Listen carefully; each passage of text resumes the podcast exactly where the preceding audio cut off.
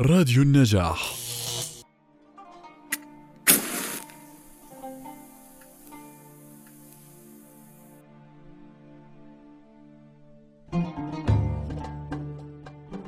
مرحبا عزيزي المستمع. أنا طيب العمد تسمعني عبر بودكاست مشكاة من راديو النجاح. أحمل مشكاتي وأجول بالحياة. لننير سويا فكرة ونص. تمت هذه الحلقة بعد أن قرأت وسمعت وشاهدت فكتبت. عنوان الحلقة آلة الزمن.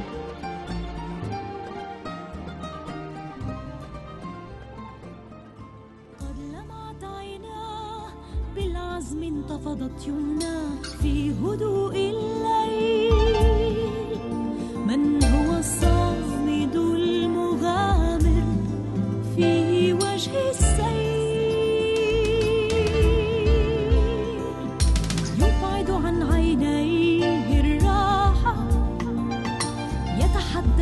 خصما في الساحة يرمي ويصيب الأهداف يسعى دوما لتحقيق ماذا عن تلك اللحظة التي نسمع بها صوت رشا رزق وهي تقول قد لمعت عيناه بالعزم انتفضت يمناه صدفة. فنرددها جميعا بصوت واحد ونتذكر الماضي. ماذا عن الرسائل التي نخرجها من الأدراج القديمة نشتم رائحة العطر منها ونتذكر الماضي. ماذا عن الآه التي يرددها آباؤنا عندما ينتهي كوبليه للست ونقول للشمس تعالي تعالي بعد سنة مش قبل سنة. بعد سنة مش قبل سنة. تعالي تعالي.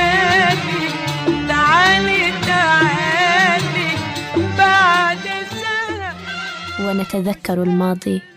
ماذا عن عتبات البيوت القديمة وبراويز الصور المعلقة في بيت الجد والجدة؟ نتأملها نزيح الغبار عنها ونتذكر الماضي. ماذا عن فرصة الحب الجديدة التي نهرب منها لأننا تذكرنا الماضي؟ ماذا عن المقاعد الخالية التي تذكرنا بالقبور بالرحيل بالاختفاء بالماضي علامة الرسوب الأولى التي نحملها اليوم نكبر معها تكبر معنا تمنعنا من النهوض لأننا عالقون بالماضي. ويا ترى انتظار الشيء هو سفر إليه. أحمل اللحظة حجر وطوحيها في المدى. تصبح الساعة دقيقة. غير الزمن الحقيقة. طلعيني من الصور ومن الخطوط الحزينة وطلقيني من الشطوط ومن مجاديف السفينة. اجمع الصوت الصدى واحمل اللحظة حجر وطوحيها في المدى. ما عدد القصائد التي كتبها الشعراء بسبب حنينهم للماضي؟ وعدد الأغنيات التي ندندنها وكأننا نناديه قد نتذكره فنبكي وقد نتذكره فنضحك. نتمنى اله زمنية لنعود لنصلح غلطة أو لنعيش ابدا في لحظة.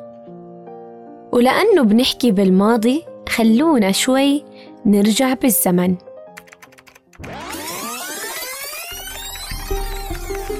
في ال 1688 الدكتور السويسري يوهانز هوفر. اعتبر الحنين للماضي أو النوستالجيا مرض يصيب الجنود المسافرين للحرب وبالقرن التاسع عشر احتار الدكاترة إذا إنهم يعتبروه مرض أو إنه عامل ممكن يتفاقم ويؤدي لسوء حالة أمراض أخرى لأن النوستالجيا قد تسبب اضطرابات في القلب وحمى وفي بعض الحالات النادرة الموت. وكما يقول تيم والتشوت النوستالجيا قد تكون آلية الدفاع في الغالب وهي الإحساس بالدفء. لذلك في الشتاء تكثر الذكريات كلما كثر البرد.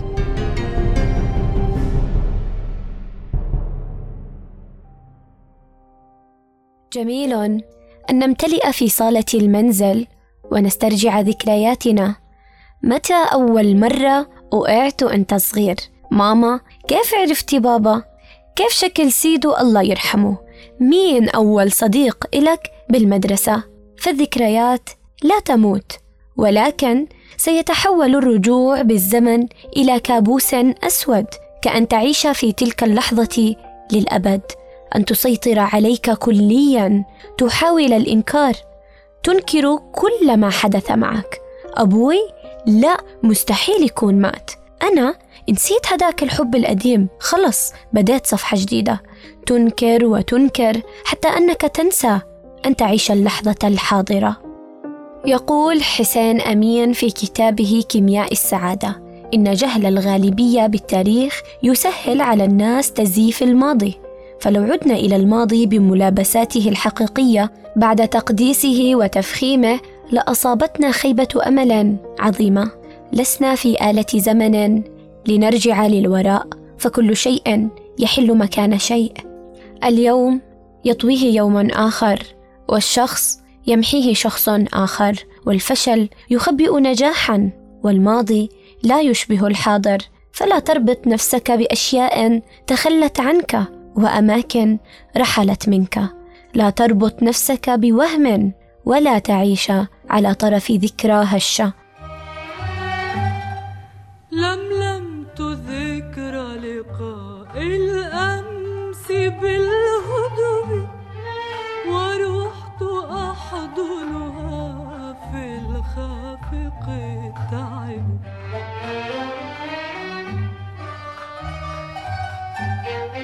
أيد تلوح من غير وكما قال مصطفى حسني اتذكر المراية اللي بتشوف من خلالها كل الأشياء اللي وراك في طريق حياتك. الأشياء التي تراها قد تبدو أصغر مما هي عليه. بالواقع لا تحمل بواقي من الماضي لما تبقى من أيامك. واجه تلك اللحظات التي تخشاها الآن. ما فات ليس أجمل ما في الحياة. أعلم أن هاتفك القديم يصبح أكثر جمالا بعينك من هاتفك الحالي ولكن يبقى هذا الهاتف الجديد جاهزا لنملأه بذكريات أفضل وأيام أجمل وإنجازات أكبر بمثابة فرصة جديدة. واجه ذلك الضعف الشخص الموقف الذي توقفت حياتك عنده. سألت الأصدقاء على مواقع التواصل الاجتماعي ما الذي يربطكم بالماضي؟ فكانت الإجابات بالنسبة إلي الإشي اللي بربطني بالماضي هو الذكريات سواء كانت هاي ذكريات حلوة أو مش حلوة. يعني لما تكون هيك صافنة يكون صافنة وقاعدة بصير يحكي ما أحلى هذيك الأيام إنه كانت كنا بنعمل هيك وتذكرنا هيك. الذكريات الحلوة أو الذكريات مش حلوة. حتى الذكريات المو حلوة لما نقعد نتذكرها ونشوف إنه كيف إحنا تجاوزنا هاي العقبات وهذه الأشياء الكبيرة اللي كانت معنا بنكون فخورين بحالنا. لأنه أعطانا شعور حلو ما حسينا فيه للآن. اللي بربطني بالماضي أحلامي اللي ما تحققت والكتب اللي دونت اسمها وما قرأتها. والشارع ليش الشارع؟ لأنه المكان اللي كنت أقضي فيه أغلب أوقاتي. كنت كتير ألعب بالشارع وأصرخ وأركض وأضحك وأعمل مشاكل. بس لسه كل يوم بتذكر هاي الأيام كأنها مبارح. ضعفنا الندم العشم. لأنه أعطانا شعور حلو ما حسينا فيه للآن. الخوف من المستقبل الأشخاص. الماضي جزء ما بيتجزأ منا وأكيد له تأثيره على حاضرنا وحتى مستقبلنا.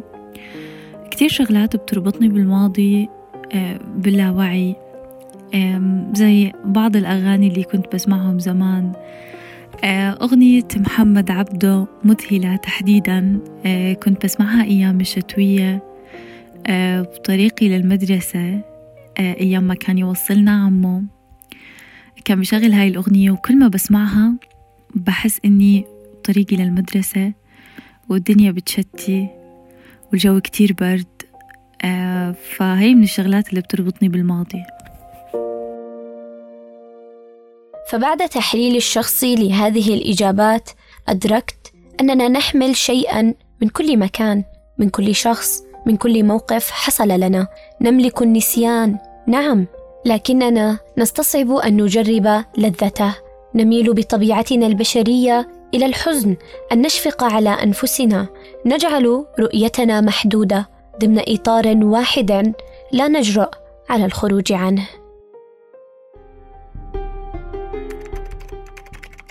في عام 2011 قامت الباحثة ماري ميلتمان الباحثة بقسم الطب النفسي في جامعة نيويورك بجمع مجموعة من الأشخاص الذين يعانون من الخرف وطلبت منهم أن يغنوا أغاني مألوفة وقديمة وبالرغم من أن الأغلب منهم لم يستطع تذكر أي شيء إلا أنهم تذكروا اللحن الكلمات وغنوها. فالنوستالجيا بعد أن اعتقد يوهانز هوفر أنه قد يوصل الآخرين للموت أصبح اليوم يستخدم لعلاج الخرف. عدد من البرامج عدد من التطبيقات والمشاريع تساعد مرضى الزهايمر أو الخرف بالتحسن كمشروع LookBack الذي تم تطويره بالتشاور مع كبار الخبراء من جامعة إكسفورد وتم اختبارها على المرضى المصابين بالخرف. إذ يعمل هذا المشروع على تحفيز المدارك المعرفية وأيضا التركيز من خلال استرجاع الماضي. Town Square مكان يجتمع به كبار السن ويقومون بأنشطة تثري الماضي بمواصفات الخمسينات. في هذه الحياة لحظات كثيرة ومواقف كثيرة أكثر وأكبر من أعمارنا. وقوفك عند نقطة زمنية معينة سيلغي الكثير من المحطات القادمة. سيدهسك القطار على حين غرة لأنك كنت تنظر خلفك ولم تنتبه. سيفوتك الشخص المناسب. إشراقة شمس اليوم وجهك الذي أصبح أجمل. سيفوتك اليوم. الوقت المتاح. الأشخاص الذين لم يفارقوك سيفوتك لأنك لازلت عالقا بالتحسر على من خذلك. لا تنسى الماضي الذي يجعلك تضحك ويجعلك تتحدث. انسى الماضي الذي ظلمك وجعلك حبيس اللحظة. سنكبر يوما ونجلس على كرسي خشبي يهتز. ونحن نخبر أحفادنا عن أيامنا هذه. ذكرياتنا التي لا تموت. فقم اصنع ذكرى ولا تبكي على أطلال ذكرى أخرى.